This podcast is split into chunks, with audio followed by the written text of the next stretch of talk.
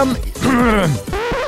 Känn er varmt välkomna till ännu ett avsnitt av Toto Balotto. Det är måndag den 31 januari 2022. Det återstår blott några timmar av transferfönstret för de stora europeiska ligorna och det är faktiskt en hel del tyngre namn och spelare som hänger lite löst där ute som eventuellt kan landa nya adresser innan måndag blir tisdag men det kommer givetvis gå i stöpet också för en del och det kan bli minst sagt lika intressanta situationer att följa efterspelet kring. Men jag tycker vi börjar dagens avsnitt med att tända ett ljus för eh, bakfyllan som måste råda i Budapest just nu. Verkligen. Jag bara, vad fan. Eh, koppla, det tog liksom fyra sekunder att koppla. Helvete. Eh, det var ju en jävla idrottsdag igår, du sa ju det. Du satte på tvn där på morgonen, kollade Australian Open, varenda boll och sen så eh, rörde du inte fram till eh, sen kväll eller? Nej, exakt så var det. Fan vad trevligt, fan vad trevligt. Äh, men vi tände ett ljus, kul. Det är de grä- värda grabbarna. Ja, men det blev ju faktiskt en otrolig handbollsvecka. Man är ju ganska luttrad när det kommer till svensk landslagshandboll sett till de senaste två decennierna post Bengan Boys. Man vet att det finns någon liksom eh, naiv dröm om att det kan gå för att det en gång har gått. Men man blir alltid besviken när man Ja, liksom bygger upp jag... någon slags tro på att men nu. Nu ska det väl fan gå hela vägen och så ryker man i kvarten. Eller så kanske man tar sig till semifinalen. Eller så är det någon mellanrunda som är för kass. Alltså 56 pris. Men framförallt tycker jag när man kollar på handboll så, så kastas man, det finns ju ingen, äh, ingen sport där man kastas mellan hopp och förtvivlan så, så mycket som i handboll. Nej. Alltså, efter fyra bollar då börjar man vända och vrida på att det kommer gå åt helvete det här. Och sen så händer någonting och så har de spelat liksom sju minuter. Ja men då, då har hjärnan vänt igen. Alltså det är något speciellt med handboll. Framförallt Skulle eventuellt ju... kunna liksom koppla det till tennis, fast där är det inte lika tvära kast, för handbollen går så jävla fort. Ja. Där kan det handla, handla om att uh, vi missar ett straffkast som vi gjorde igår. Ah, det här kommer inte gå. Man, då tänker jag så här, det blir lite fotboll, man kan inte missa sådana här stora chanser. Nej. Vilket man uppenbarligen kan i handboll. Jag fattar, det går att komma tillbaka. Det finns möjligheter och det är liksom tre räddningar eh, av Palicka så, så är vi tillbaka. Men, Tennis är mer eh, psykologiska T-korsningar, en poäng hit eller en poäng dit. Ja. Alltså så här, ska Medvedev ta sättet, eller tar Nadal sättet. Alltså exakt. det blir så definitivt. Ja, och, och det, det vart ju lite tvära kast i just tennisen igår, när Medvedev bröt tillbaka i femte set. Och då tänkte man så här, kanske, har han ett psykologiskt övertag nu? Och sen så bara satte eh, Rafa Nadal ner foten igen. Men, men i handbollen alltså, det går 30 sekunder, sen har jag bytt eh, vinnare. Mm. Och så går det 30 sekunder igen och då, då, då tror man på det. Jag har nog det när Sverige leder och man börjar liksom se hur det rinner en ur händerna. Ja, det, var det, jo, men det var det jag skulle komma till. För att jag har ju under de här två decennierna också levt med Claes Hellgren och Robert Perlskog som har försökt tuta i en varje gång när Sverige ligger under med fyra bollar och det är fem minuter kvar. Detta att det kan, kan gå. gå. Ja. Det kan gå snabbt i handboll. Har aldrig gått. Sverige har aldrig vänt det där. Men sen så på en vecka så lyckas Sverige liksom lösa tre uddamålssegrar där man hänger mot repen i stunder av alla tre matcherna. Alltså, det, det, det, var ju en dyngtorsk mot Norge i 57 minuter. Det var ju sopslut och över efter fem minuter mot Frankrike i semin. Och igår då, som du säger, så håller man ju på och sumpar det när det är både missade straffar och det är stegfel och det är, man trampar över. Jo men vi är väg att gå upp till tre, tremålsledning. Du var ju typ, tre minuter kvar. i WhatsApp-gruppen. Ja, men tre minuter kvar och sen så stegfelar man samt typ styrmerfaular bort sig. Mm. Liksom. Mm. Och så är det kvitterat. Nej men att det blir ett sånt drama, jag, jag tycker Robert Tennisberg eh, summerade ganska bra, jag vet inte vem Tennisberg det var. Tennisberg fått lilla uppsvinget. Ja, eller liksom han, han puttrar ja. på tycker jag på sin ja, jämna härligt. fina nivå. Jag tycker han är härlig. Gamla radiosporten alltså. Verkligen.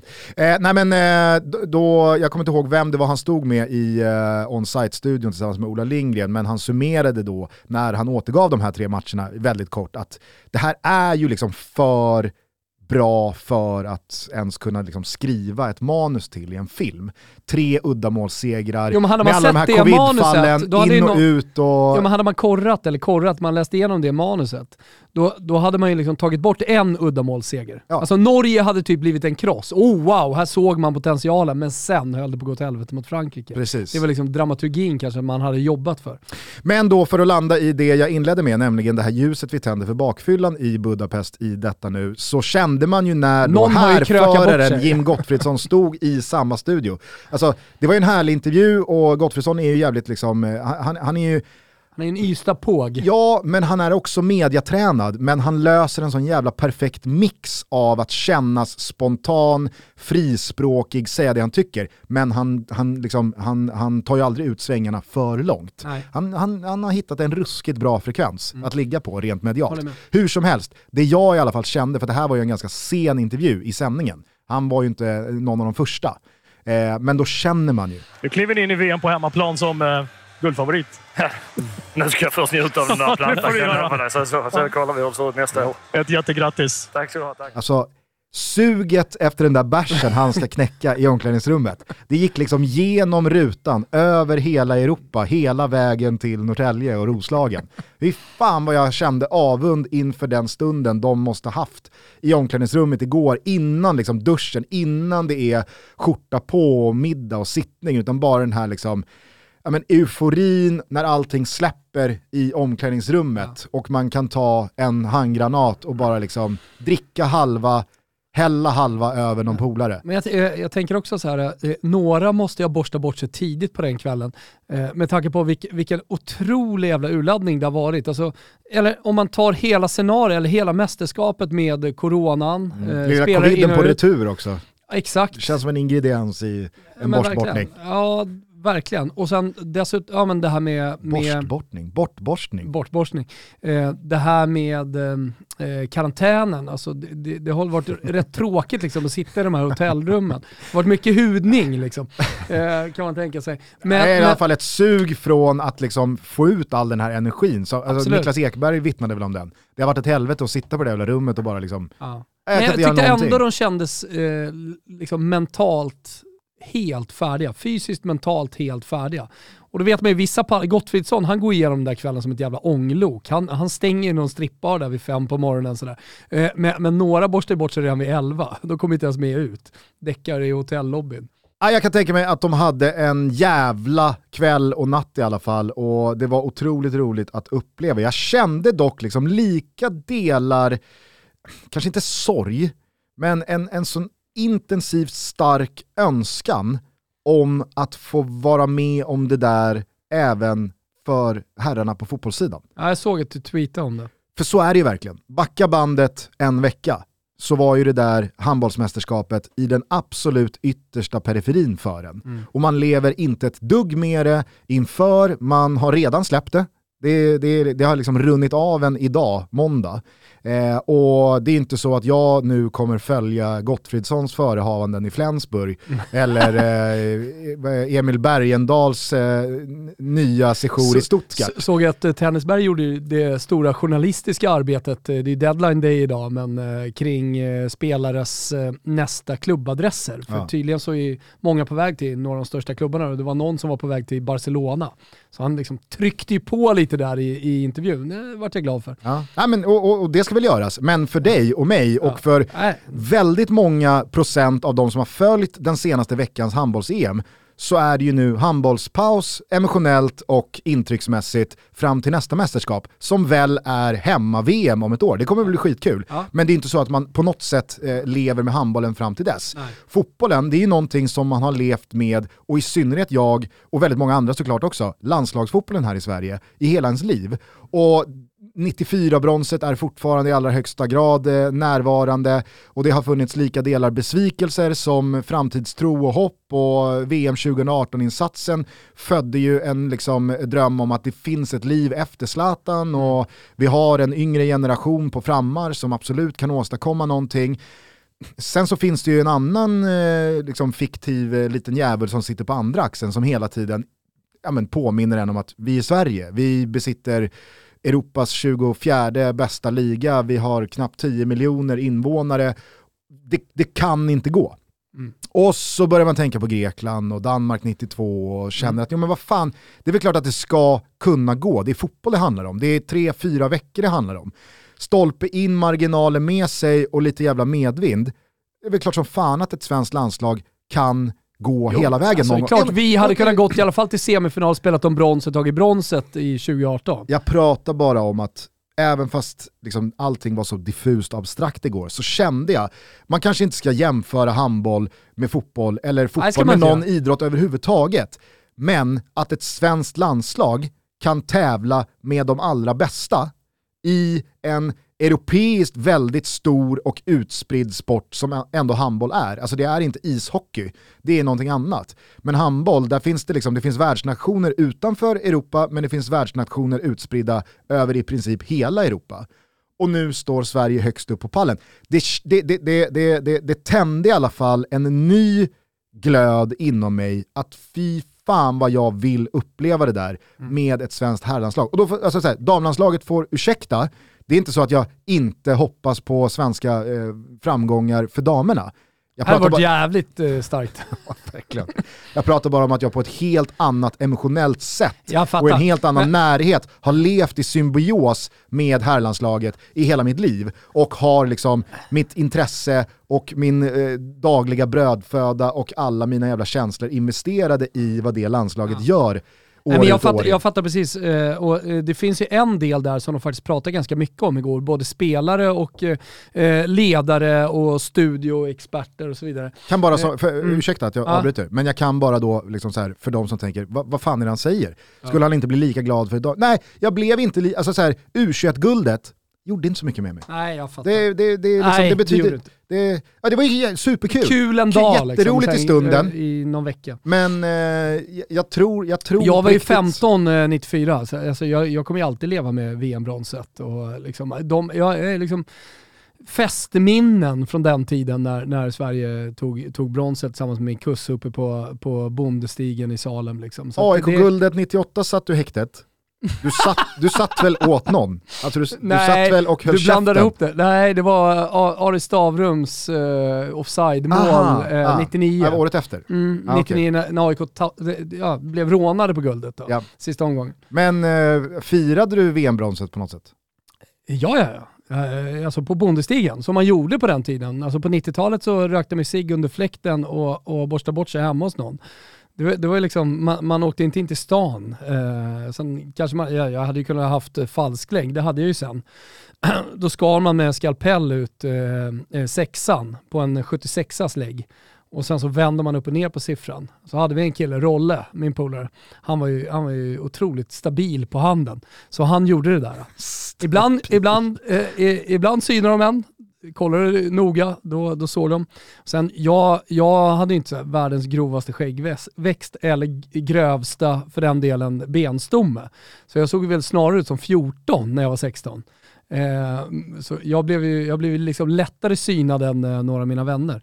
Men eh, vad var det jag skulle säga? Jag kommer inte på. Nej, men hur, alltså, då, ni firade i alla fall bronset? Ja, ja absolut. Ja. Mm. Men kände ja, du där och då det jag vill tro att jag skulle känna vid en svensk liksom, VM-medalj. Att alltså, det, det, här, det här är någonting som förmodligen som... inte händer igen ja. och jag, ja, jag, jag, jag, jag, måste ta vara på det här. Jag kan Nej, dö det, det, det, var ju så, jag, jag har ju eh, eh, berättat det flera gånger att här, under hela mästerskapet från match ett eh, så var ju jag och eh, mina polare, framförallt jag och min kusse, var ju extremt eh, missnöjda med laguttagningen. Alltså vi ville inte ha eh, Ingesson på plan, vi ville ha tekniska, snabba spelare som kunde utmana. Liksom. Vi ville ha in Limpar. Liksom. Eh, och det fanns eh, fanns ett agg mot Håkan Mild också som eh, gjorde sig känna varje gång Sverige spelade. Liksom. Det jävla träbenet gapade vi väl några gånger där. Så att, alltså, det, vi levde ju verkligen mästerskapet och, tro, och trodde verkligen inte på det. Och, eh, nu när Sverige vänder handbollen, eller vänder, men liksom vinner med uddamålssegrar. Rumänien var ju förlorad, det var ju över. Så det, det fanns ju inslag av idrottshistoria eh, som ja, men, jag, jag, jag har inte varit med om på en fotbollsplan tidigare. Vi har varit på väg dit. Alltså som jag sagt flera gånger, vinner vi över Holland den där straffläggningen, då har vi Turkiet. Alltså då, vi, vi, vi kan till och med Nej, gå till final. Nu, nu, nu blandar du ihop det. Om vi vinner mot Senegal, Sorry, vinner vi mot Senegal, 0-2, ja, då får vi Turkiet äh, Anders i Svensson, Exakt, Anders Svensson stol, eh, stolpe i, Men vinner vi straffarna mot Holland två år senare så är vi ju semi. Exakt, då är vi redan i semi där. Eh, nej men så det, det, det är klart, eh, men det jag skulle vilja komma till, dit jag var på väg, eh, det, det, var till intervjuerna efter matchen eh, och experter, spelare, om man pratar om. Man pratar om den svenska spelarutvecklingen. Eh, som en fundamental del i den här framgången. För alla får ju fråga, hur är det här möjligt? Och då är många så jävla klarsynta och nyktra i stunden. Jag tror även Gottfridsson eller någon annan spelare som bara, ah, men det är den svenska spelutvecklingen på handbollen. Men vi, vi är otroliga tydligen där. Vi är, vi är typ världsledande på att utveckla handbollsspelare. Mm.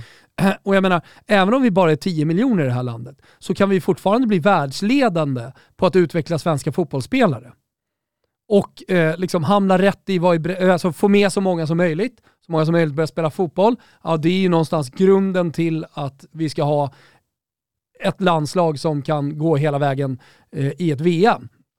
Eh, men vi måste också kunna ta tillvara på spetsen och där tycker jag Sverige har dribblat bort sig eh, å det grövsta. Förbund, kontra akademier och eh, hur hela, skulle jag säga, hela eh, miljön liksom, kring eh, ungdomsfotbollen eh, är just nu. Men det är en så jävla lång diskussion så det skulle nästan vara en egen podd. Mm. I, och det skulle definitivt kanske inte vara eh, Toto Balutto.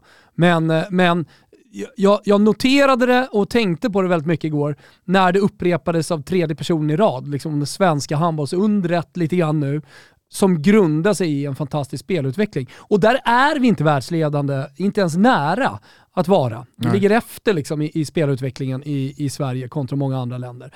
För när du säger att vi bara är 10 miljoner, ja men då kan du ta upp eh, Belgien och Kroatien och så vidare. Alltså. Jag vet inte hur många bor i Portugal och så vidare. Alltså det, går, det går ju såklart att liksom... Eh, vi är väl relativt eh, jämnbördiga med Portugal. Ja, exakt. De har väl några så, miljoner mer. Ja, Sen tror jag att så här, vi är på rätt väg. Om jag skulle gissa, så från våra 04 no, ja, men Isak hade ju Bayerns 04 med Williot Svedberg. Så här. Den generationen någonstans, har vi, vi har börjat se det lite i Alexander Isak, Kulusevski, de här spelarna, Svanberg, jag vet att de svenska akademierna åker ner ut i Europa och gör jävligt bra resultat mot storklubbar. Liksom. Kan vi förädla det? Mm. Kan vi få dem till att bli eh, A-lagsspelare sen också? Då, då, då tror jag vi på, men, jag ska säga så här, jag tror vi är på god väg för den svenska akademiverksamheten, alltså med, med riktiga akademier, det startade i liksom början på 2000-talet. Mm.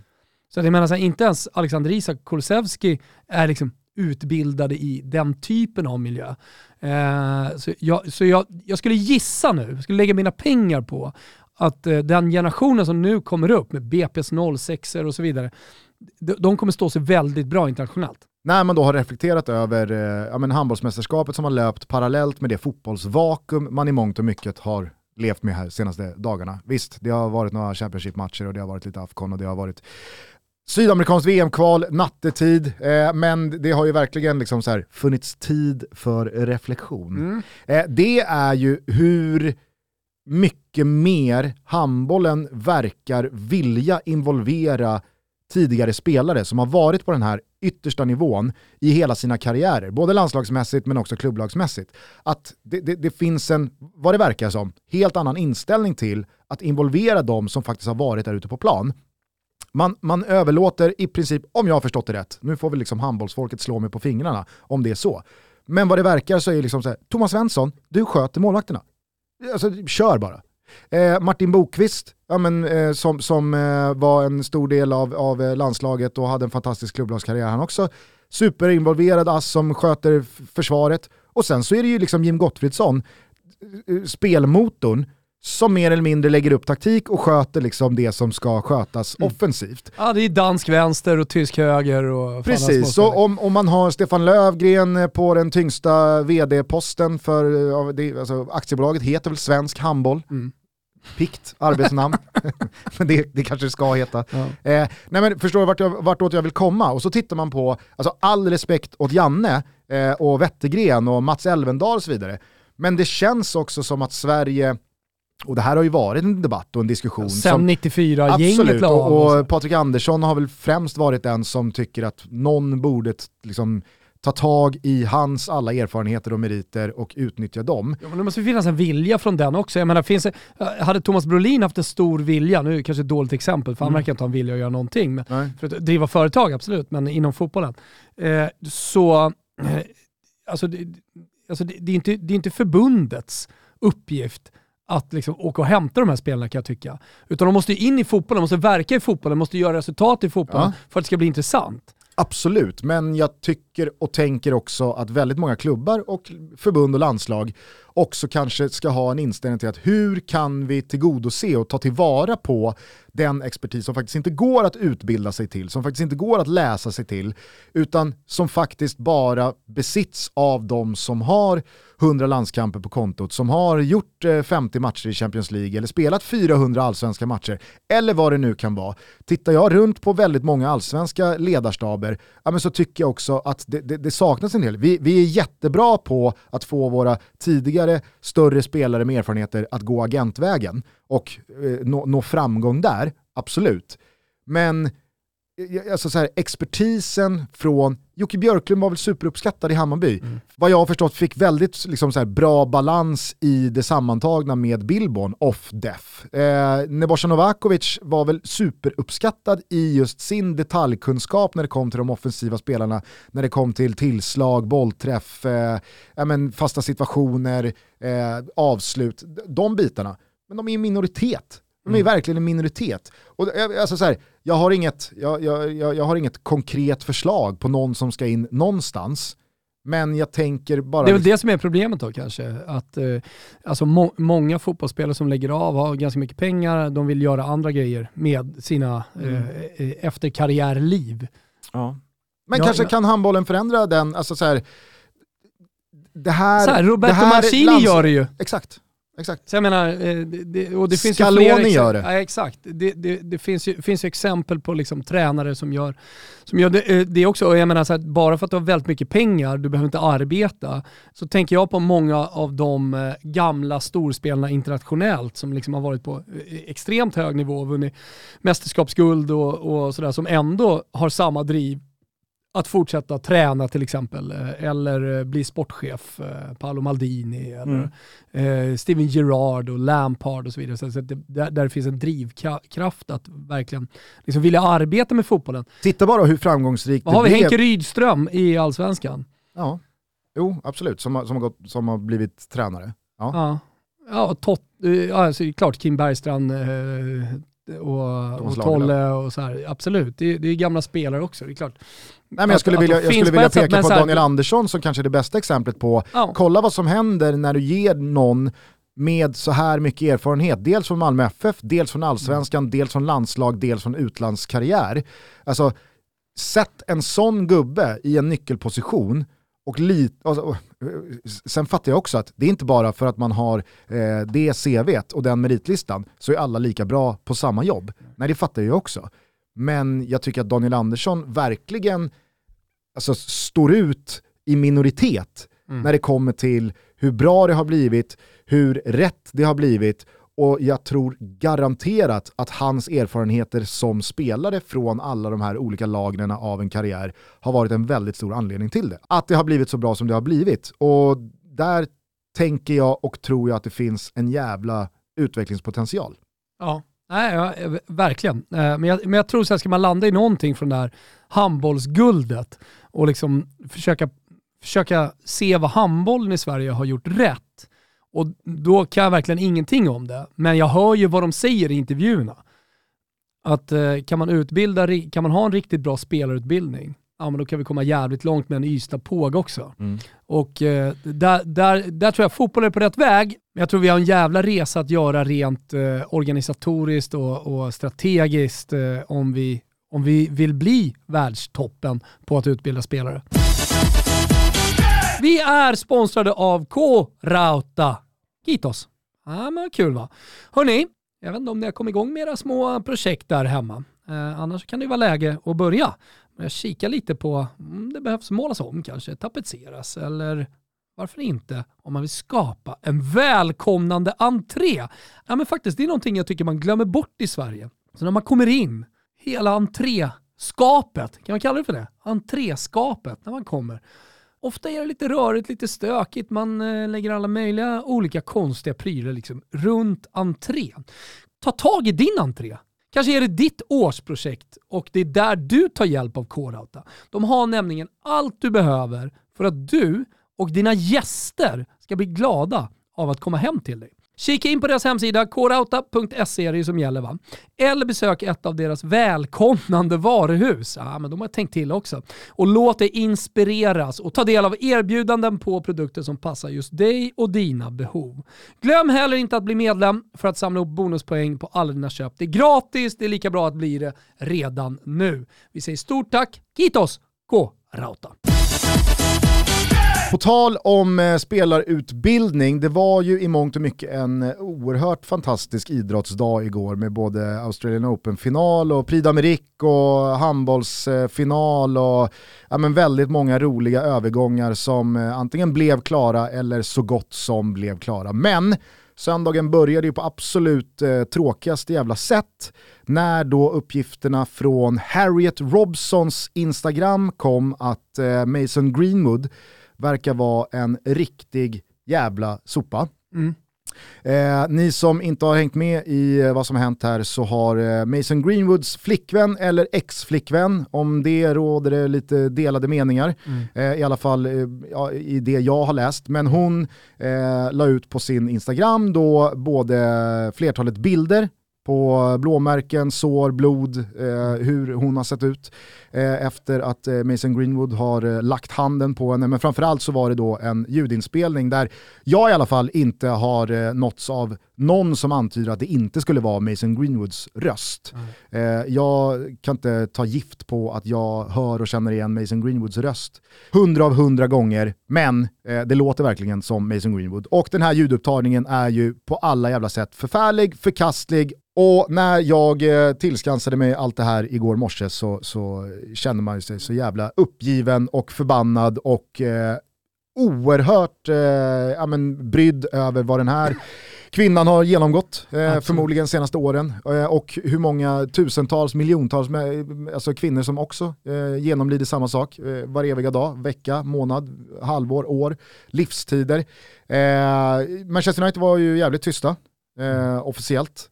Eh, sen så gav de väl något uttalande till eh, BBC tror jag, eh, senare under eftermiddagen att eh, de stänger av Mason Greenwood i eh, liksom väntan på vart det här tar vägen. Mason Greenwood plockades in av eh, polis och förhör och hålls väl, misstänker jag.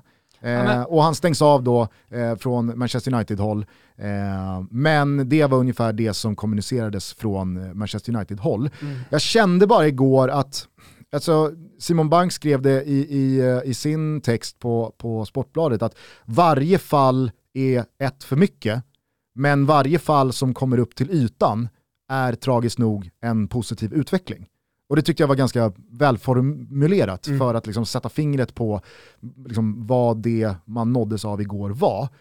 Jag upplevde det dessutom igår som att det var ja, men lite av ett nytt steg i ja, men, eh, utvecklingen då, om man kan kalla det mm. för det, åt rätt håll. Mm. Att någon tjej var så jävla stark att man faktiskt vågade eh, anmäla kanske är fel, mm. men i alla fall då eh, gå ut med eh, Mm. Var är man Men det var, det var någon case i NFL här nyligen också. Jag såg bara eh, eh, rörliga bilder. Hon hade ställt ut någon kamera liksom, när, när han sopade på henne. Alltså, direkt hemska liksom. Mm. En, en stor jävla NFL-spelare. Spelar ingen roll hur stor eller liten man är, men, men det, det, det var hemska rörliga bilder. Jag såg också igår på sociala medier att man pratar lite om det här, men han är inte dömd än. Nej. Och eh, vem är du och spelar domstol? Vet ju inte om den här kvinnan ljuger eller inte. Så jag kollade med en polare som är advokat, mm. som jobbar med sådana här saker. Eh, och då skrev han bara tillbaka till mig så här, att eh, den typ av bevisning som har kommit fram angående Greenwoods skuld är i ett inledande skede väldigt besvärlig för honom. Kvinnan verkar ha dokumenterat övergreppen våld över tid, alltså vi har bara sett det hon har lagt ut. Vilket talar för att det finns ytterligare stödbevisning i form av personer som hon har pratat med och det vore inte helt oväntat om en, två vänner trädde fram och berättar om vad de har känt till. Mm. Eh, och sen så skriver han också, hade det här hänt i Sverige, då hade Mason Greenwood eh, Wood blivit häktad och försatt med restriktioner i fråga om eh, kontakt med omvärlden.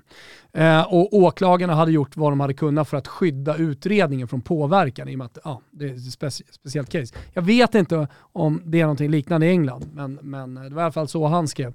Ja. Eh, och det, det, det, det, det är väl precis så. Att det är väldigt, alltså för hans del så blir det ju här förmodligen eh, slutet på en karriär kan jag tänka mig. Nej men jag läser upp det för att eh, eh, det, det, finns då åsikter om att han inte är dömd. Nej, det är klart han inte är dömd. Men uppenbarligen så är det här ganska tung bevisning. Mm. Och bevisning, som han mellan raderna säger, räcker för att fälla honom.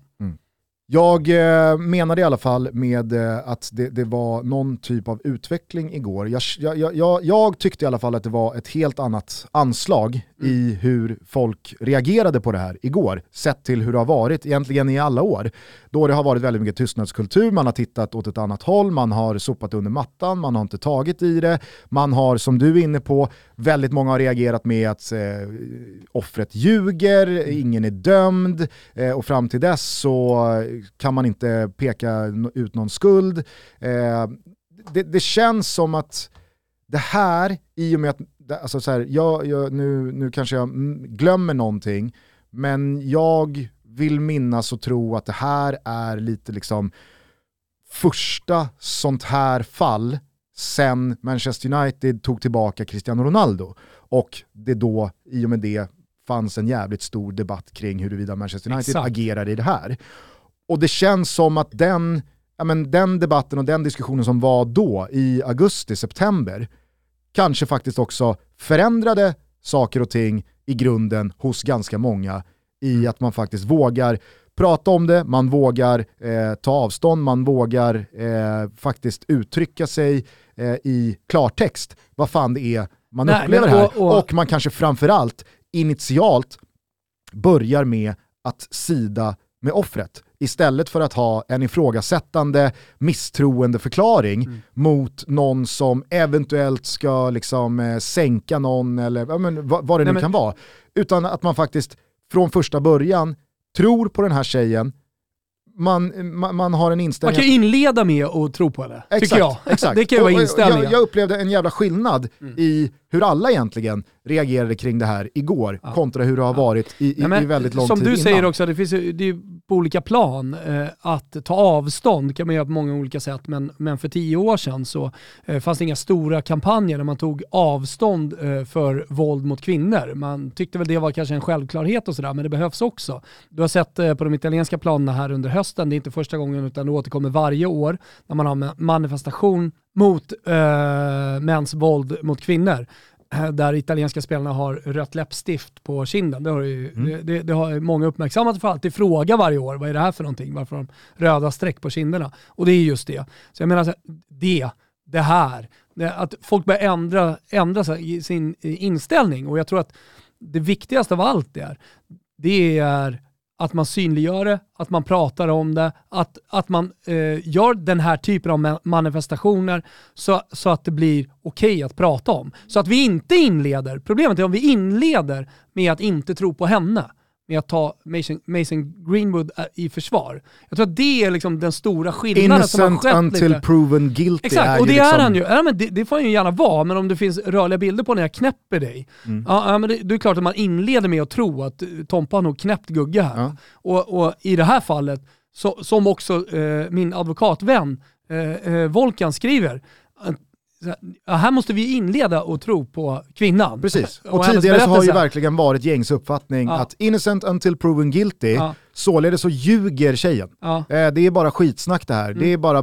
man tittar och åt ett annat håll och så, så kan man titta sig själv i spegeln absolut. och intala sig själv att äh, men Cristiano Ronaldo är ju inte dömd för någonting. Så att ja, det finns absolut noll problematik i mig att heja på vare sig Manchester United eller Juventus eller Real Madrid eller vad det nu är.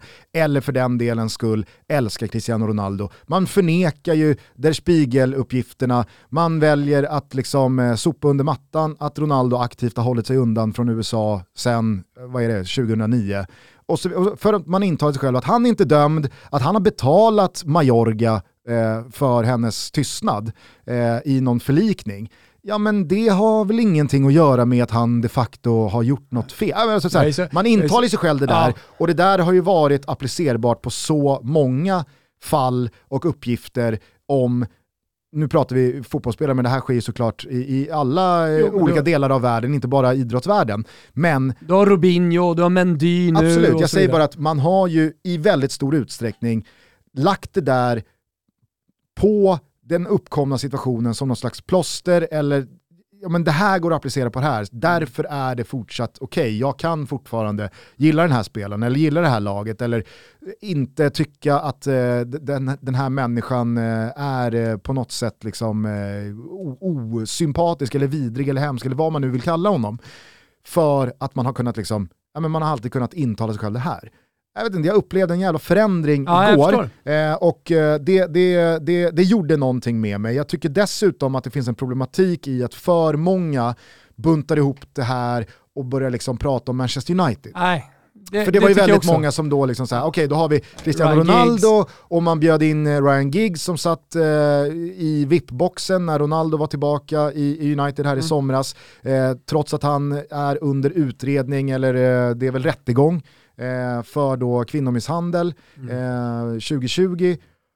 Och att man på det liksom skickar ut eh, Ole Gunnar Solskär där och då, manager och pratar om vilken fantastisk människa Cristiano Ronaldo är. Och, ja, men, och så nu då Mason Greenwood, så buntar folk ihop det här till ett Manchester United-problem. Och visst, alltså, återigen, ett fall är för mycket.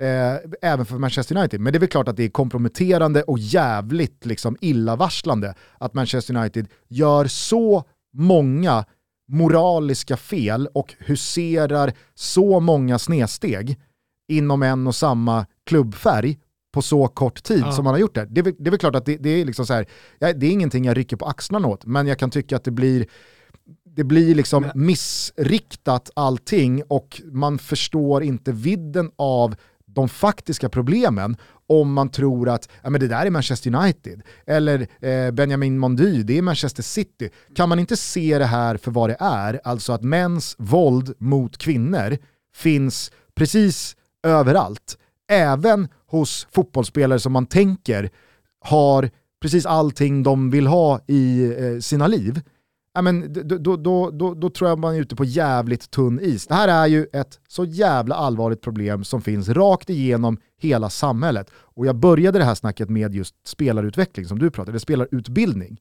För det, det kände jag igår, att det, det kan inte vara en slump att så många unga killar hamnar så snett i liksom sin ja, men moraliska världsbild som de gör i dagens fotboll, det måste, alltså det måste hänga ihop med att man från 13, 14, 15 års ålder tjänar först mycket pengar, sen helt groteskt mycket pengar. Man omger sig väldigt många gånger ofrivilligt av bara ja-sägare som dunkar din rygg, som eh, slickar din röv och som hejar på dig i vått och torrt och som liksom, du, du ifrågasätts inte av någon, för alla vill bara åka med. Alla vill tjäna pengar på dig, alla vill åka med, alla vill vara med på den härliga resan. Liksom.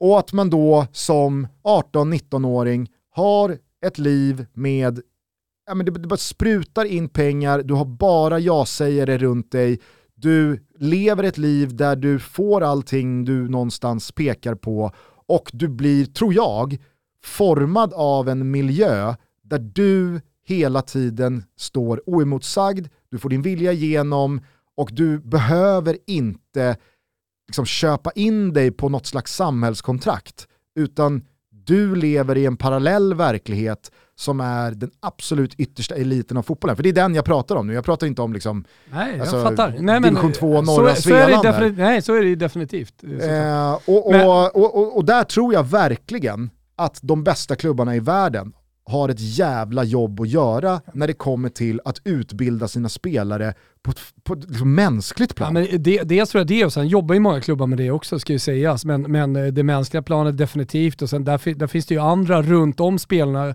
eh, bortom klubbarna. Alltså, ibland, ibland har man en tendens att lägga så jävla mycket skuld på klubbars axlar kan jag tycka, eh, sett till liksom, ja, eh, eh en spelares aktioner, eh, inte minst då utanför planen. Eh, att det blir lite skevt. Jag, jag, jag, jag ser väldigt många runt en ung man eh, som har ett stort ansvar också för liksom, hur han växer upp och vad han får för värderingar. Till exempel föräldrar mm. eh, och, och, andra vuxna i, i den, den personens närhet. Så att, och rådgivare för den delen också. Eh, men jag tror också att det är alltså ett problem just det här med att allting handlar hela tiden från ganska tidig ålder att eh, tjäna pengar, en agent som hjälper dig och nästa kontrakt och mm. prestationer, hela tiden prestationer. Det tror jag definitivt, så här, unga, unga fotbollsspelare, det, det, det, är nog inte världens bästa miljö att växa upp och bli en bra människa. Och det som blir extra problematiskt här kring Mason Greenwood är ju att ganska många uppgifter vittnar om att det här har varit ett problem med Mason Greenwood ganska länge. Det är säkert många som kommer ihåg när han A-landslagsdebuterade för Gareth Southgates eh, England på Island och eh, tillsammans med Phil Foden va, drog upp eh, lite tjejer på rummet. Mm. Eh, och det var i alla fall officiellt anledningen till att de blev hemskickade. Phil Foden jobbade sig sen sedermera tillbaka in i landslaget, men Mason Greenwood har ju fått väldigt mycket kalla handen från Southgate eh, ända sedan dess. Och det här är ett och ett halvt år sedan. Dessutom så har det i liksom, svallvågen efter det här igår framkommit att det har funnits attitydsproblem, eh, misstankar om både misshandel och eh, kvinnofridsbrott eh, kring Mason Greenwood tidigare, som då Manchester United har varit medvetna om. Eh, men att ja, uppenbarligen ingenting eller alldeles för lite har gjorts fram till att då eh, de här bilderna och ljudupptagningarna släpptes igår. Vilket sätter Manchester United i en jävligt pissig sits, måste man ju säga. Där, mm. där, där, där har de ju gjort uppenbarligen för lite och för mycket fel. Mm. Men det här måste ju nu bli prejudicerande, inte bara för Manchester United som klubb, utan förhoppningsvis för då kanske framförallt Premier League där pengarna eh, är på en helt annan nivå än på väldigt många andra ställen i fotbollsvärlden. Att Manchester United ger sig själva chansen att, inte gottgöra, för det, det, är liksom så här, det, det, det finns ingenting som gottgör det här, men att man inser att nu är det läge att sända en signal, att visa ett budskap som är på riktigt. Inte bara som du pratar om, en manifestation eller att man öppnar upp. Nu, nu, nu får man ju också liksom, nu får man ju visa vad fan man menar mm. med alla de här värdegrunderna och eh, fina orden som man slänger sig med fram och tillbaka. För nu har det varit ett ruttet äpple för mycket i, i den här skörden. Så att, ja, eh, det, ja, det är jag, jag, eh, jag hoppas verkligen, inte bara för eh, Manchester Uniteds skull, utan för, för eh, fotbollen som sådan, att det här också kan bli en händelse man går tillbaka till. Precis som metoo någonstans blev eh, hösten 2017. Det finns jättemycket som är på väg tillbaka i samma gamla hjulspår och det finns jättemycket som aldrig har förändrats. Men mycket förändrades också. Och jag tror att väldigt många eh, förändrade sitt sätt att eh, ja, men, bete sig, vara, se på saker och ting.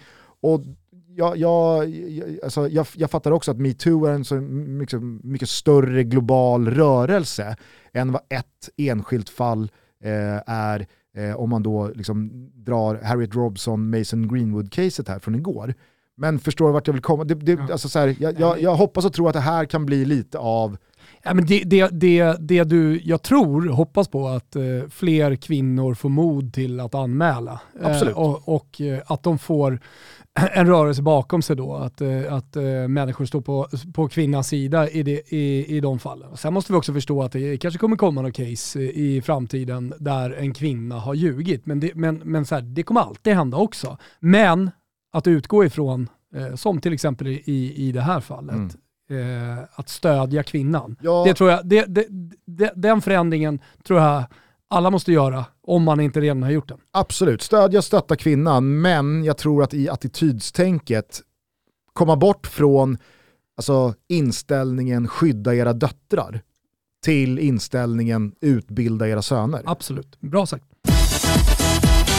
Toto Balotto säger varmt välkomna tillbaka ner i Toto Balotto-båten till Elgiganten. Ni vet Sveriges största marknadsledande återförsäljare av hemelektronik. Och sen ska det väl sägas då att utöver hemelektronikprodukter så har ju Elgiganten också ett stort utbud av tjänster som gör att man kan få hjälp med allt från leverans, montering, installation, support med mera. Det känner ni säkert till, många av er har varit på Elgiganten. Hur som helst så vill vi verkligen vara tydliga nu inför denna otroligt intensiva idrottsmånaden som är februari. Det är kallt ute, det är eh, mörka tider, man längtar till våren. Ja, men då har man ju sitt eh, lilla näste hemma där jag kan tänka mig många som lyssnar på det här gör som jag. Man sitter och kollar på sport. Och som jag sa, februari är ju verkligen maxat. Och på tal om att maxa och på tal om näste så gäller det att maxa sitt lilla sportnäste där hemma med eh, optimala förutsättningar för att verkligen känna att idrotten är i rummet. Elgiganten har produkter som passar till alla personer och till alla rum. Och de har just nu också riktigt starka deals på just tv-apparater och soundbars. De har kunskapen också, de är proffs på det de gör. Så när ni kommer in i butikerna så får ni precis den hjälp som ni behöver för att hitta den optimala lösningen för er för att maxa den här idrottsmånaden som är februari. Hemleveranser, installationer, bildoptimering, proffs på de produkter som finns, inte minst då i dessa tider som jag sa, tv-apparater och soundbars. Gå in på elgiganten.se, gå in i en butik, se till att optimera eran sportupplevelse från tv-soffan. Vi säger stort tack till Elgiganten som är med och möjliggör Toto Balutto. Till det mer fotbollsmässiga då, till det roliga som skett eh, de senaste dagarna. Vilken, Inte mycket. Vilken jävla holmgång det blev ja. mellan Ecuador och Brasilien, måste vi säga. Ja. Eh, och det var ju eh, många kort i OI-derbyt. Eh, mm. Argentina, eh, de gjorde sitt mot eh, Chile. Mm. Men det sydamerikanska VM-kvalet, det, det, det levde ju upp. Absolut, det gjorde det. Och eh, vi gjorde ju det där lilla specialavsnittet inför Det kändes jävla värt det när man väl satt där och kollade på matcherna. Att, att man eh, ja, någonstans hade gjort lite jobb innan. För det, det, blir, det blir lite av en kontext då som man kan följa de matcherna på. Och som jag tycker var, i alla fall för mig, fundamental för att jag skulle orka liksom, se på det. Ehm, eh, och sen så lider jag lite med Chile, ska jag säga. Håller jag alltid extra tummen för chi chi chi Lelle ja, ny, ny chans eh, imorgon kväll då mot eh, Bolivia ja, för La Roja. Ja. När det sydamerikanska VM-kvalet fortsätter med den tredje sista omgången. Sen så är de i fas och så kan allting gå i mål samtidigt som det europeiska playoff-slutspelet eh, i slutet av mars. Eh, Egypten trummade vidare till eh, semifinal ja. i Afcon. Eh, Salah på, på, ena sidan och så Manés Senegal på den andra som eh, slog tillbaks Ekvatorialguinea med 3-1. Såg du något på den matchen? En, en, en, alltså inte mycket, Nej, alltså, en del. Ah, okay. jag, jag Lilla fastnade, sidosåsen. Ja, ja, exakt. Jag fastnade lite med ögonen där. Eh, och, eh, det, det, det, är ju, vi brukar prata om planer och vi är ganska bortskämda i den här delen av världen med, med bra planer känns det konstigt att säga när man har Friends Arena som sin hemmaarena. Men, eh, men trots allt, eh, det var någonting med planen igår som gjorde att bollen fastnade. Så att eh, du vet när du ska driva bollen och bara du vet, peta den precis vanligt sätt så liksom fastnar de med fötterna i bollen. Alltså man, det var klister liksom. Eh, och givetvis på grund av att eh, ja, det, det, var en torr plan såklart. Eh, som sen också blev ganska långsam med lite för högt gräs. Eh, så det blev en konstig kombination liksom av torr och, och men det var så jävla märkligt att se en sån så stor match som den det är i ett, eh, ett stort mästerskap med så otroligt usel plan. Ja, det, det, det är faktiskt... Men dock sändningarna, alltså bildkvalitet och så vidare, det, det har nog fått ett uppsving i år i Afcon. Jo jag. men det är ju för mycket i det här mästerskapet som tyvärr får någon slags motsatt effekt på Afrikas försök att närma sig resten av världen, men kanske framförallt då Europa, eh, det, det, blir kontraproduktivt i liksom hur man ser ner på Afrika som en U-kontinent, eh, hur man ser ner på det här mästerskapet. Jag menar, såg du den här presskonferensen där någon kommer och rycker mikrofonerna för att någon inte har betalat räkningen? Mm. Alltså, någon har inte betalat elräkningen. Om det nu stämmer, för vissa av de här uppgifterna som har kommit ut har ju visat sig sen kanske inte stämma, men det här verkar faktiskt stämma. Ja, och jag tror heller inte att man råkar köra en presskonferens utan mikrofoner. Alltså, det, det, det, det, känns, det känns som en lite för vital del av presskonferensen för att någon bara ska ha glömt det. Ja. Men du fattar vad jag menar, ja. det, det, blir ju liksom en grej för mycket som snarare gör att Afrika tar två steg bak än två steg fram. När Sen kommer... tar man väl de kliv man tar, liksom. om, om det är där Afrika är just nu eh, vad det gäller sladdar och betala, betala fakturer och eh, inte bevattnade planer för att det är för dyrt eller det inte går eh, eller vad det nu är. Ja men då är det där man är. Jag tror, jag tror inte man med bättre bild försöker ge ett sken av att eh, här, här är läcker, läcker laxfotboll. Liksom. Och eh, vi har kommit eh, långt fram. Jag tror inte man gör det, utan det, det, är väl det här som är Afrika. Absolut, jag säger bara att du och jag och väldigt många andra kommer ju gå vidare. Men om jag vill ha året... något annat Afrika? Nej, nej det, här, det säger inte jag heller. Men jag kan tänka mig att det finns väldigt många som jobbar med Afrikanska mästerskapen med en ambition att folk runt om i världen ska ta Afrika och afrikansk fotboll på allvar. Det här är ett mästerskap som förtjänar lika mycket respekt som ett EM eller som ett Copa America eller vad det nu kan vara. Jo men där kan man ju alltid tycka om men olika idrotter, senare så... om herr, dam och så vidare. Men, men det, det, någonstans så bestämmer väl eh, folket vad, vad man vill kolla på och vad man tycker eh, om eh, ja, men ett Afcon kontra ett eh, sydamerikanskt VM-kval eh, VM till exempel. Alltså det, jo, men jag tror väldigt många av lura oss, folk ändå. Nej, och jag tror väldigt många av oss också tittar på Afrikanska mästerskapen för vi vill ha TIA Afcon. Ja. Vi vill ha någon som rycker mikrofonen och sladdarna för att det inte har betalats en elräkning. Vi vill ha en ytterback i mål. Vi vill ha... Jo, men det är alltså, nog här... för att fotbollen är så jävla tillrättalagd i resten av, av världen, stora delar av världen i alla fall. Så att, så att saker och ting är mänskliga även inom eh, liksom den världsdominerande sporten fotboll. Det tycker jag är härligt bara. Jag tror att det, det i alla fall för mig är det lite det här romantiserat att det rycks sladdar från en presskonferens. Jo men fan de är också... Det, Fast det finns ju någonting äckligt i, i att man, nej, man, man, man, man nyser, man nyser det är mer och tycker det är kul. med Qatar. Att, att, att, du så här, till, tillrättalägger, du eh, hade dött 7000 byggnadsarbetare under det här. Ja, vi sopar under mattan. Alltså, förstår du vad jag menar? Att, mm. att man visar upp en fasad snarare än, än det som är verkligheten. Absolut, men jag kan Det finns ju... väl många sådana mästerskap tidigare. Brasilien till exempel 2014 som också är en stor jävla fasad ja. i ett land som lider. Men jag kan ju i ett självkval känna ett visst äckel att jag sitter och myser åt att en korrupt domare Inte. blåser av en match i 85 ja. och känner det där, det där är Afcon, TIA, det där får gärna hända i Afrikanska mästerskapet. Ja, men, men skulle det vara en del av EM, så hade man ju inte hemfallit åt känslorna, ah gud vad mysigt och kul och, och lustigt. Nej. Utan då, då, då hade man ju bara blivit Men upprörd. det finns ju någonting i det som liksom garvar åt eh, Zamparini och Serie B och, och sådana delar också. Det är någonstans när, när fotbollen blir mänsklig alltså i Afrika genomkorrupt, då finns det också korrupta domare i fotbollen. Alltså det är just, just, just, just den delen när det inte blir tillrättalagt. Jag tror att det är grunden till att man kanske då uppskattar att han blåser av 89-57. Jag säger bara att man är ambivalent. Ja, jag, jag vet fan. Nej, nej. Eh, Burkina Faso mot Senegal och Kamerun mot Egypten. Så lyder i alla fall semifinalerna. Ska vi ta tag i silly och eh, transferfönstret som smackar igen här nu om bara några timmar? Lite svårt skulle jag säga att göra det i och med att vi är mitt i deadline day. Och jo, fast det, det har ändå hänt. Alltså, ja, en, en jag tänkte på det igår. Jo, absolut, eh, det ska vi göra. Men låt mig bara säga det att eh, Låt mig igår. Ja, verkligen eh, så tänkte jag lite på eh, dagen eh, och för första gången på ganska många år så kände jag fan vad kul det hade varit att åka till, ner till Milano och göra en sändning därifrån igen som jag gjorde på Expressen. Jag har inte känt så under några år för det har inte hänt så mycket. Deadline day har varit ganska dött. Men det här är första deadline day på många, många år som kändes stekhett igår kväll när jag gick och la mig.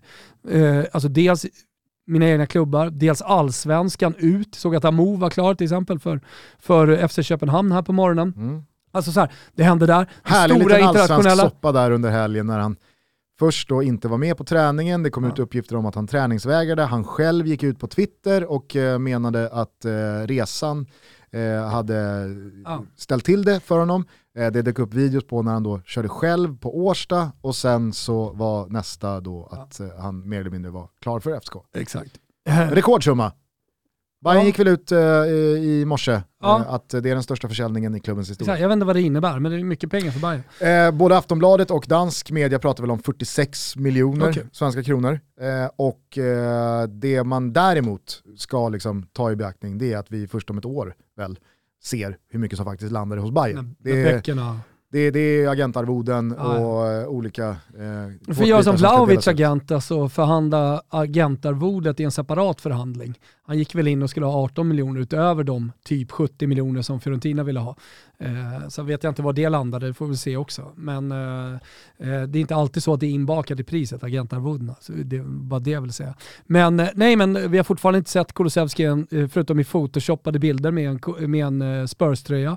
Nej, men han är ju i London. Exakt, och det är det jag menar. Alltså det, det, det är så jävla mycket att se fram emot idag. Jag tror inte Alexander Isak kommer lämna Real Sociedad, men bara det att det finns liksom klubbar, framförallt Arsenal då, men, men även Milan och, och andra, som har möjlighet och uppenbarligen har ett intresse för Alexander Isak. Det, det, och att han var i London här med Janusaj ganska nyligen. Alltså det är, de det är det som gör att deadline day är kul. Mm. Aha, var Isak i London här nyligen? Mm. Eh, det och var någon bil som hade ju... skyltats, fast det var ju tydligen någon gammal, liksom, den rört sig runt Highbury länge den där mystiska bilen med Alex Isak, eller A. Isak. Parallellt med det så pratas det ju väldigt mycket Auba här nu på ett akutlån till Barca. Ja, ja men det, det, det, är det jag säger, Newcastle verkar ha gjort ett eh, superryck här eh, på morgonen. De skrattade åt mig kan jag säga på Fotbollssöndag Europa-redaktionen eh, tidigare i januari när eh, jag skulle plocka fram tre, eh, tre övergångar här under mm. januari som jag tänker ja, men kan vara både bra och lite roliga. Och, sådär. och då var ju Aubameyang till Barca en sån. Vem skrattade högst? Var det Mattione? Det var Mattione. Ja. Ja, det, så kan det vara. Nej, men förstår, är ingenting klart, men, är, är du eh, med mig i att eh, också därför eh, det blir lite problematiskt att liksom vara aktuell här kring det, det som händer. Nu nämner vi några, liksom, att Kulusevski förmodligen kommer stå i en Spurs-tröja alldeles strax här. Men, men, också det roliga i att, en dead, att deadline day är tillbaka och att det, det är hett. Det händer mycket. Nu pratar vi om ganska stora affärer, potentiella affärer. Alltså Kulusevski till Spurs igen. Det, det är megastort. Man ska också veta att den typen av affär kan ju också det finns ju en sannolikhet att, att någonting sker på vägen som gör att eh, eh, övergången inte blir av. Det är det som är så lockande tycker jag. Det, det är det som eh, pirrar så mycket med deadline day, tycker mm. jag. Att en övergång som har sett klar ut. Vi har haft Berbatov på flygplan, han skulle bara mellanlanda i München. Valde att ta ett annat plan än det planet i Florens. Alltså, det finns ju så jävla många sådana historier. Och den här dagen har potential att eh, ha en sån historia för första gången på väldigt många år. Absolut, och det blir ett eh, drama att följa. Vi kan väl i alla fall bara rabbla lite av det som faktiskt har hänt. Adama Traoré lämnade till slut Wolverhampton, landade i Barcelona, nyrika Barcelona som verkar kunna plocka in precis vad som helst. Det vore jävligt mäktigt om de får in Auba här nu. Och så ah. har man löst då Ferran Torres, Auba och Adama Traoré. Mm. Det, är en helt, det är en helt ny anfallstrio. Ja, jag vet, eh, de var ute efter Morata där eh, men verkar strula till sig. Så det blev eh, Aubameyang då kanske istället. Everton fick nobben av Wayne Rooney som stannar i Derby, krigade sig till 2-2 igår mot Birmingham på mm. tilläggstid, 95-96. Jävla fint att se. Eh, således så blev det Frank Lampard eh, som red in på Goodison för att få ny fart i eh, karriären lite Englands eh, Pirlo. Mm. Alltså sett till eh, tränargärning. Mm. Ah, det är väl kanske lite orättvist mot Lampards gärning i eh, Derby. Eh, ja, Pirlo kanske. var ju helt grön när han tog Juve. Ser det här förresten, fan, på tal om att så här, fan, vilken jävla deadline day. Ramsey klar för Rangers, eh, West Ham har lagt 50 miljoner punds bud på Darwin Nunez i eh, Benfica. Alltså, deadline day, 50 miljoners bud och grejer. Alltså, ja, det är en nej, otrolig visst. dag idag.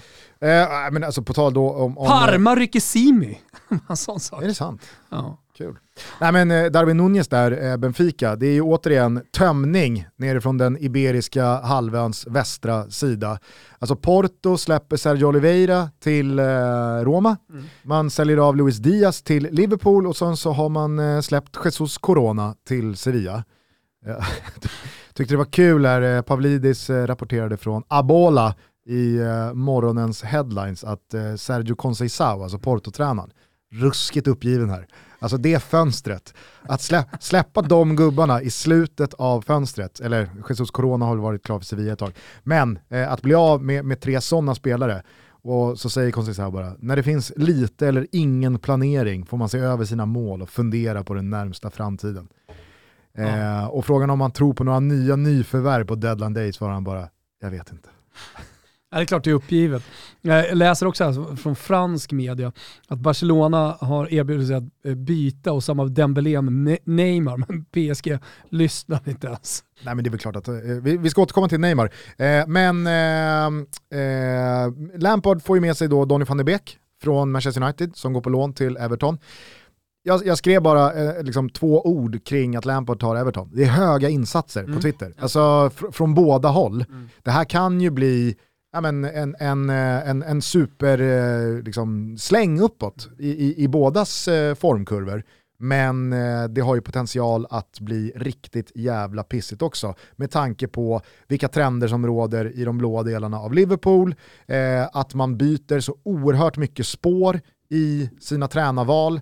Eh, det är rutinerade och det är unga hungriga och det är eh, liksom... Eh, någon, någon gång måste man ju ändå känna liksom, sig trygg och, och ha tålamod i det tränarvalet man har, man har gjort. Absolut, jag säger bara att det, det, med, med, en sån ändå oerfaren tränare som Frank Lampard är, men ändå högprofilerad tränare som Frank Lampard är, en trupp som har devalverats senaste året men som har värvats ihop av både en och två tränare senaste mm. liksom, fyra fönstren där man ligger som man ligger i tabellen. Nej, alltså, jag tror dessutom problemet som Everton har att ställas inför våren är ju att flera spelare vet att skulle vi ryka skulle det här sluta eh, på, på sämsta tänkbara sätt, då drar jag.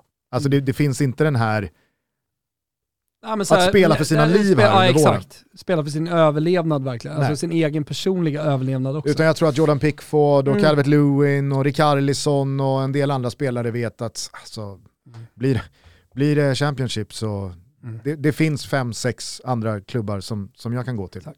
Eh, jo, jag såg att Inter eh, fyller på med eh, Felipe Caicedo. Mm. Kommer bli några tilläggstidsmål här under våren. Ja, exakt. Vet man ju såklart. Ja. Nej, men jag tycker Marotta och Inter imponerar här med eh, Gåsens och Caicedo att bredda truppen med. Eh. Vi pratar ju om Zona Cesarini, var en spelare som gjorde mycket mål på övertid back in the days mm. och så fick han liksom den övertidstiden uppkallad efter sig. Det var hans zon. Liksom. Sådana Caicedo kan vi också prata om. Eh, jag ser här att eh, tyska Bildt uppger att eh, Mbappé är klar nu för Real Madrid, alltså kontraktsmässigt och att han ansluter till sommaren. ja, du ser. Med en ny årslön på 520 miljoner kronor. Det mm. får ju mig att eh, ta fram skolmatten och inse att det är en miljon euro i veckan. Mm. 10 millar i veckan på Kylian Mbappé. Ja, på det, tal om det, det att tjäna en... groteska pengar ja. eh, i en värld där det kanske gör saker med den. Mm. Eh, på tal om Milan, eller har vi sagt någonting om Milan? Ja, men de gör ju inte speciellt mycket Milan. Eh, det, det, Italien är ju Juventus. Man gick väl lite för, har... alltså, jag, jag, såg bara Renato Sanchez, alltså, mm, portugisiska underbarnet mm. Eh, som eh, alla trodde efter succé-EM 2016 skulle ta liksom, världen med storm. Fick ju en riktigt jobbig session i Bayern München, utlånat till Swansea, det flög inte. Har ju fått eh, en ny tändning på karriären i franska Lille, regerande ligamästare och eh, faktiskt ett, eh, ett bra EM eh, från eh, sommaren i ryggen. Men eh, Milan löser inte Ja, det kanske de gör. Ja. Alltså, de, de, de vaknade rätt sent, liksom, elfte timmen här för Milan. Eh, samtidigt som, ja, men dels har ju inte gjort det bra som du nämnde, men det, det har varit lite av en Juventus-show annars.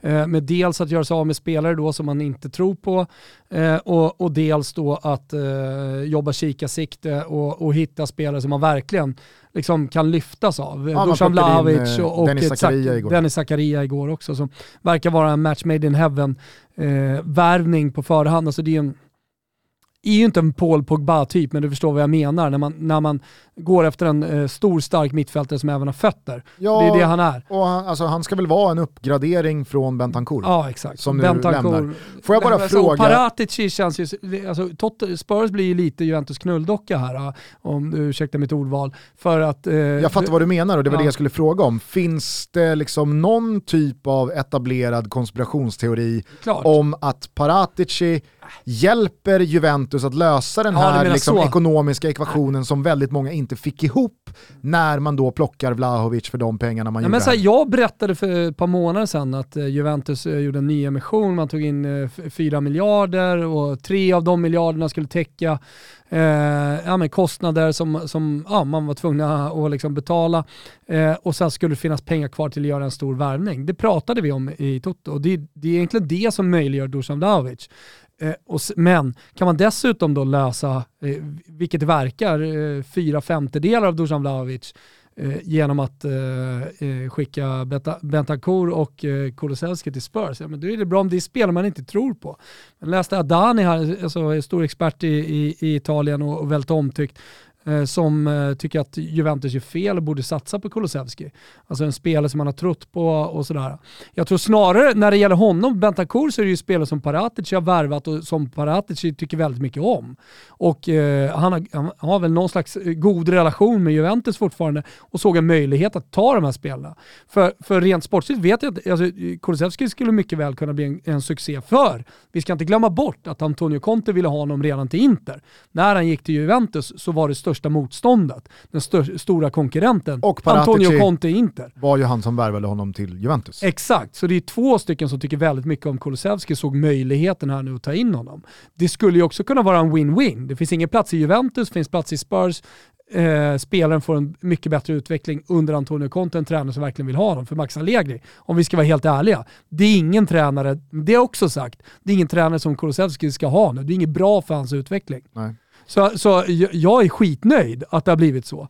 Och, och som sagt, det behöver inte alltid, eh, visst det är många som gör sig lustiga lite som jag gjorde här nu också när jag kallade Spurs för namn. Men, men det, är, det, skulle ju mycket väl kunna slå jävligt bra ut sportsligt på båda de här två spelarna. För jag tycker Bentancourt också är en, en bra mittfältare i rätt miljö. Mm. Sen i, i England, kanske lite mer fysiskt då, passar han bättre.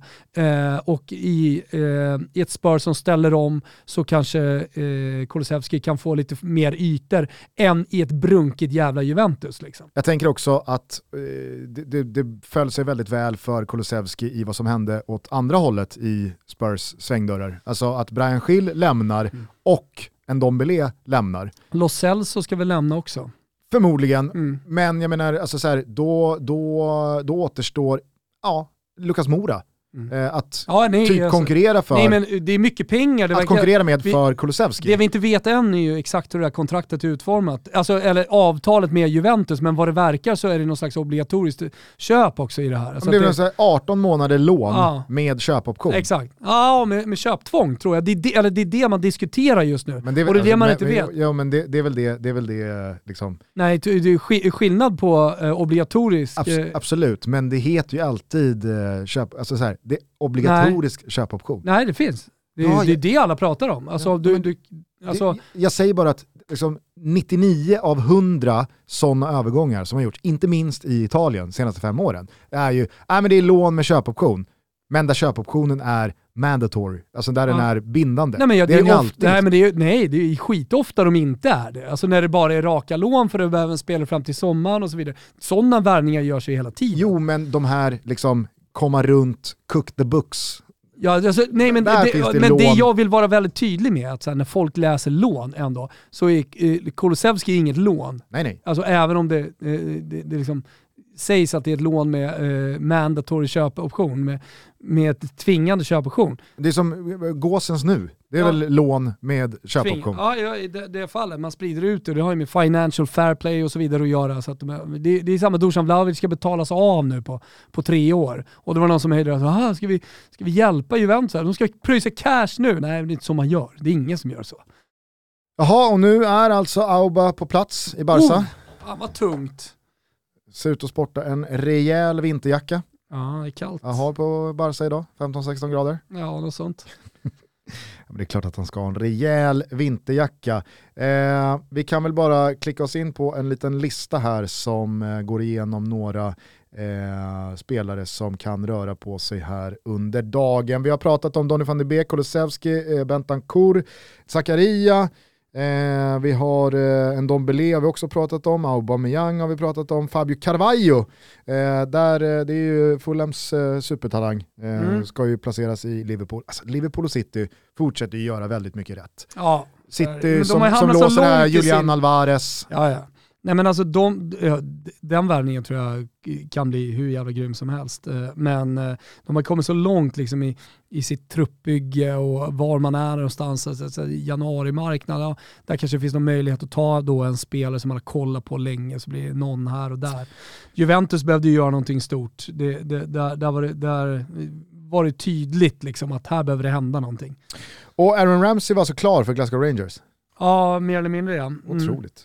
Eh, nej men eh, det, det pratas ju också Diego Costa, eh, det var ju väldigt mycket Salernitana där men det sprack. Eh, nu nämns Barcelona i eh, den vändan också. Säg mm. att det mm. inte skulle lösa sig med Aubameyang, då kan det ju vara en riktig jävla joker att plocka in till Barcelona, deras gamla antagonist från Atletico Madrid-åren, eh, Diego Costa. Dele Alli har ju hamnat rejält snett i då Kulusevskis Spurs.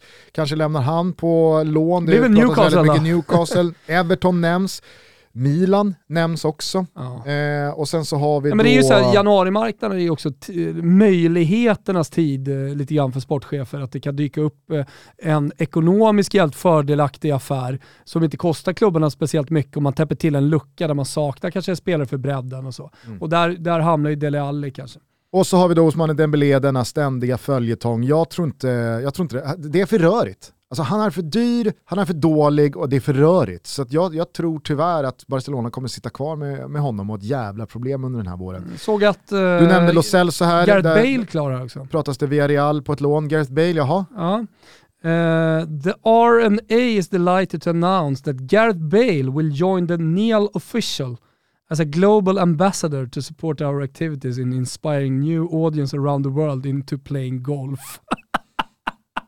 Så roligt att den kommer för 16 minuter sedan på deadline day. Han är klar som ambassadör. Nej, the R&A, det är alltså based in St. Andrews, det är The Open och, eh, ja, ja alltså The Open helt ja, enkelt. Ja, men det, det, alltså så här, det visste inte jag. Nej, det, du är ursäktad. Han är, ja, att du inte, han är, han är The Open-ambassadör nu runt om i världen. Otroligt. Ja.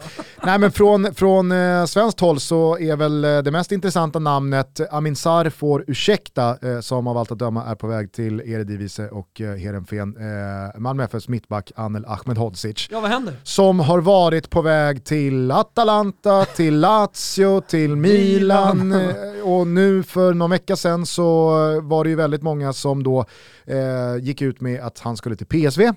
Men eh, det blev eh, aldrig klart och vad jag förstod det som så var det ganska långt därifrån. Eh, senaste dagarna har Sheffield United i mitten av the Championship bollats upp. Det vi i alla fall vet det är att nu återstår det några timmar innan väldigt många av de fönstren till ligor som han har varit intresserad av att gå till stänger. Och vad händer då? Okej, okay, jag såg inte att det här skulle sluta, alltså kanske för Malmö FF-håll, de bryr sig nog inte så mycket så länge de får de pengarna de vill ha, om det blir Ryssland eller om det blir Turkiet eller om det blir någon annanstans. Men jag kan inte tänka mig att Ahmed Hodzic med de valmöjligheter han verkar ha haft och de klubbar och ligor som nämnts i samband med honom de tre senaste fönstren alltså skulle landa i en mittenklubb i Turkiet eller en mittenklubb i Ryssland det går liksom inte riktigt ihop med de ambitioner som han har sålt in eh, senaste året. Så att, ja, det, det, det, är, det, det är märkligt att det återigen ser ut att gå ett helt transferfönster utan att Anel Ahmedhodzic lämnar Malmö FF. Mm. Ja, det tycker jag verkligen. Eh, det är någonting där. Det är någonting där Gustav. Vi gör väl så helt enkelt att vi avslutar veckans eh, första episod och så kastar vi oss in i de sista skälvande timmarna av eh, Deadline Day. Mm, det ska bli otroligt kul att följa allting och jag ser fram emot eh, att, jag ser jävligt mycket fram emot att se Dejan Kulusevski under en tränare som verkligen vill ha honom. Mm. Det är nog det jag ser mest fram emot. Men fy fan vad key det blir med en bra start. Alltså kan Kulusevski få en bra start första två, tre matcherna, mm då kan det här ta fart något överjävligt tror jag. Men Alltså, även fast jag inte liksom, inte betvivlar, Kulus, nej, men, även fast jag inte betvivlar Kulusevskis pannben och mentalitet så tror jag ingen säger emot att han kommer ju till London och till Tottenham med lite stukat självförtroende Sorry. och är på en plats i sin karriär där han kanske inte riktigt har varit förut. Det har varit väldigt mycket uppåt, uppåt, uppåt, kanske lite liksom åt sidan. Men det här har ju varit en ganska jobbig kurva eh, senaste halvåret. Mm. Eh, så det, det är väl klart att två, tre halvsvajiga insatser inledningsvis här det, det, det, är klart att de kan ju komma att kosta. Jag känner, känner ju också hur min liksom, stora spörkärlek här bara, bara växer. Liksom. Antonio Conte innan, nu eh, Dejan Kulusevski. Det blir mitt lag att följa lite extra under eh, hela den här våren. Det känns bra med Jonevret och, och, och ligan borta på eh, Ledley King-podden där, vad den heter. Knät Ledley Kings knä. Ja, knät och grejer. Eh, det, det, det, den kärleken fortsätter att blomstra och bli starkare. Ja, underbart. Eh, på tal om eh, någonting som är underbart så är det ju att eh, det europeiska ligaspelet är tillbaka till helgen och vi har inte vilken helg som helst att se fram emot i Italien. Eh, vi eh, dubblar upp eh, studiosändningarna. Nej! Lördag, söndag, för på lördag är det nämligen Derby della Madonnina. Hey. Milano-derby Inter mot Milan. Det blir en ruskig batalj. Matchen startar 18.00. Zlatan på väg att förlänga. Har du läst det eller? Ja. Stora nyheter idag. Ja. Alltid lika, alltid lika luddiga eh, Jo, men ändå, ändå, ändå. Han vill spela VM och alltihopa, så det ser ut som att han eh, fortsätter i Milan även nästa säsong. Då blir man ju glad.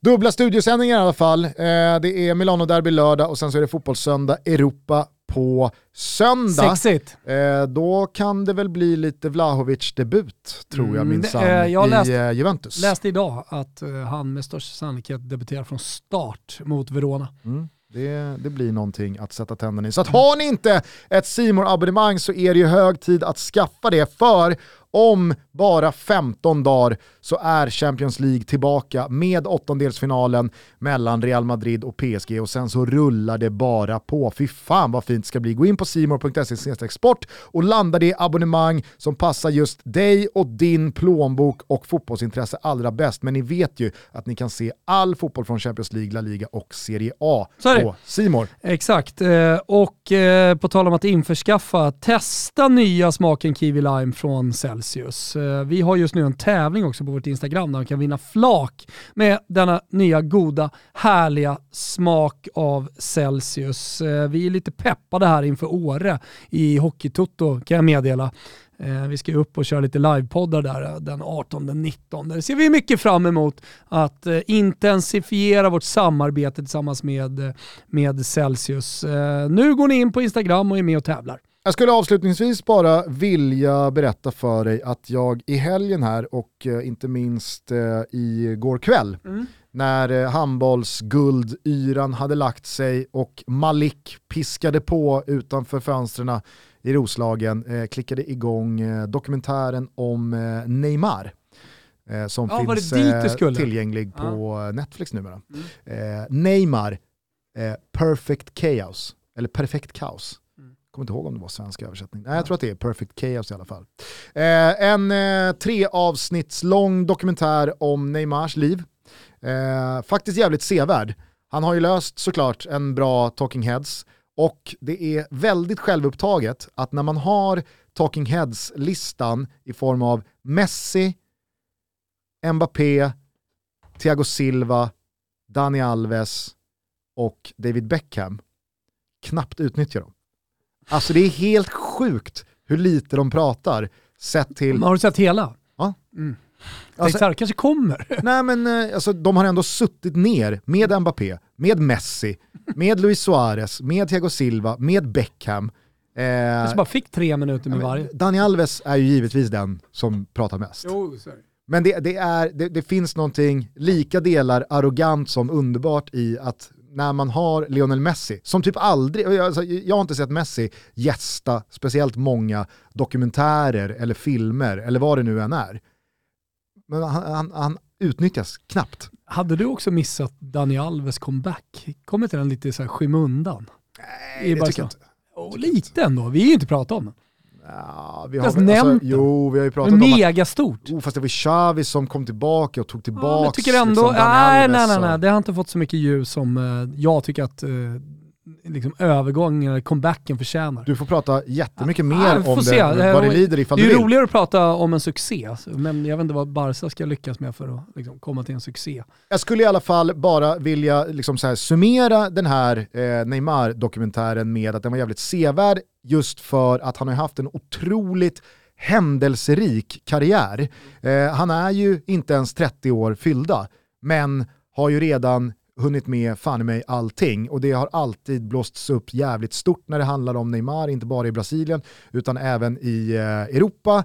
Eh, det har ju varit en, en speciell karriär med övergången från eh, Barcelona till PSG där han hamnade snett och ville lämna men blev kvar och är numera älskad.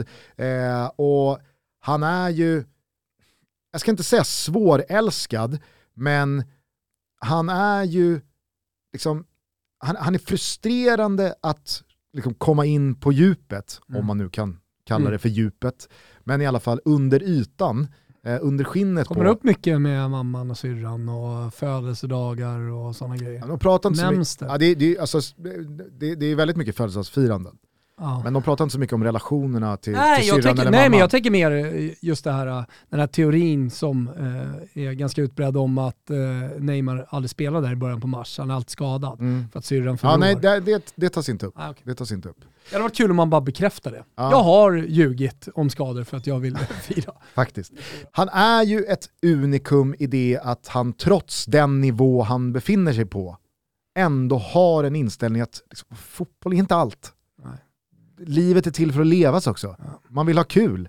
Jag, jag, jag vill, ja, men det är liksom, brasilianska, det är därför ja. jag älskar honom också. Alltså det, det, det, är en här, det, det, är härligt med det här. Den här brasilianska synen. Och det kanske är det vi kommer tillbaka till då med, med det, det mänskliga, det härligt mänskliga i Afcon.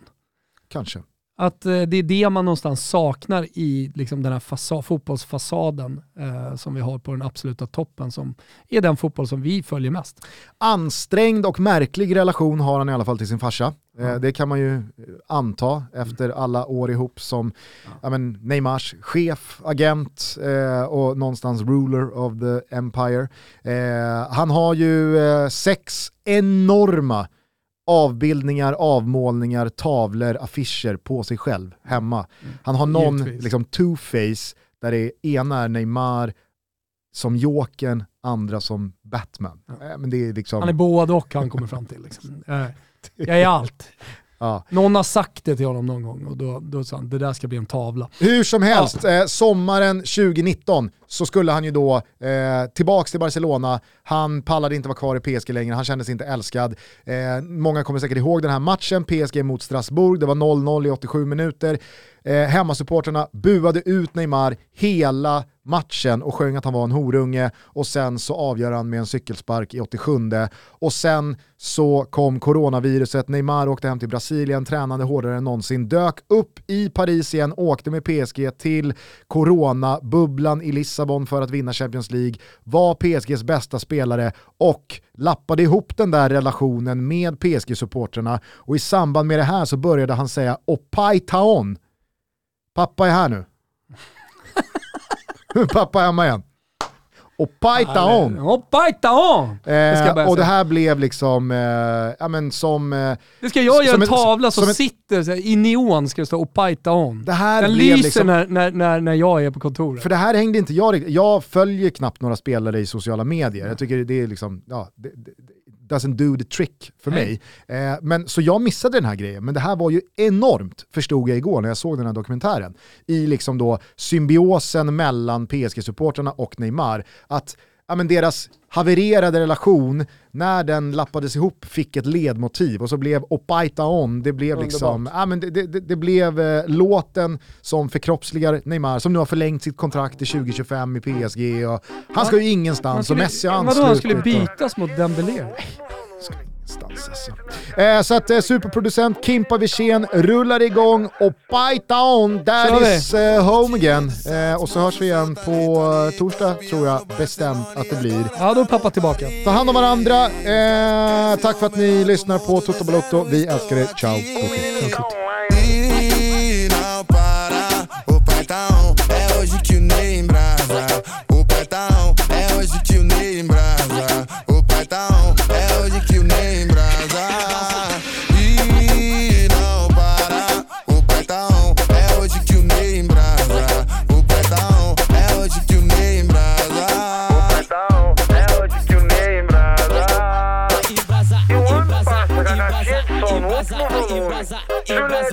E aquele moicano. O menino tá online, tá embrasado. DJ RD, tá você? Jogou no time do Santos, mostrou seu talento ali. Campeão no Barcelona e agora tá no Paris. Quer, quer ser o melhor do mundo, dizendo estou aqui. E não para, o pai tá on, é hoje que o Ney embrasa. O pai tá on, é hoje que o Ney embrasa sertão. É hoje que o nem brasa. E não para o paitão. É hoje que o nem brasa. O paitão. É hoje que o nem brasa. O paitão. É hoje que o nem brasa. Se o ano passa, a caixinha de som no último volume. Juliette na cara é aquele moicano.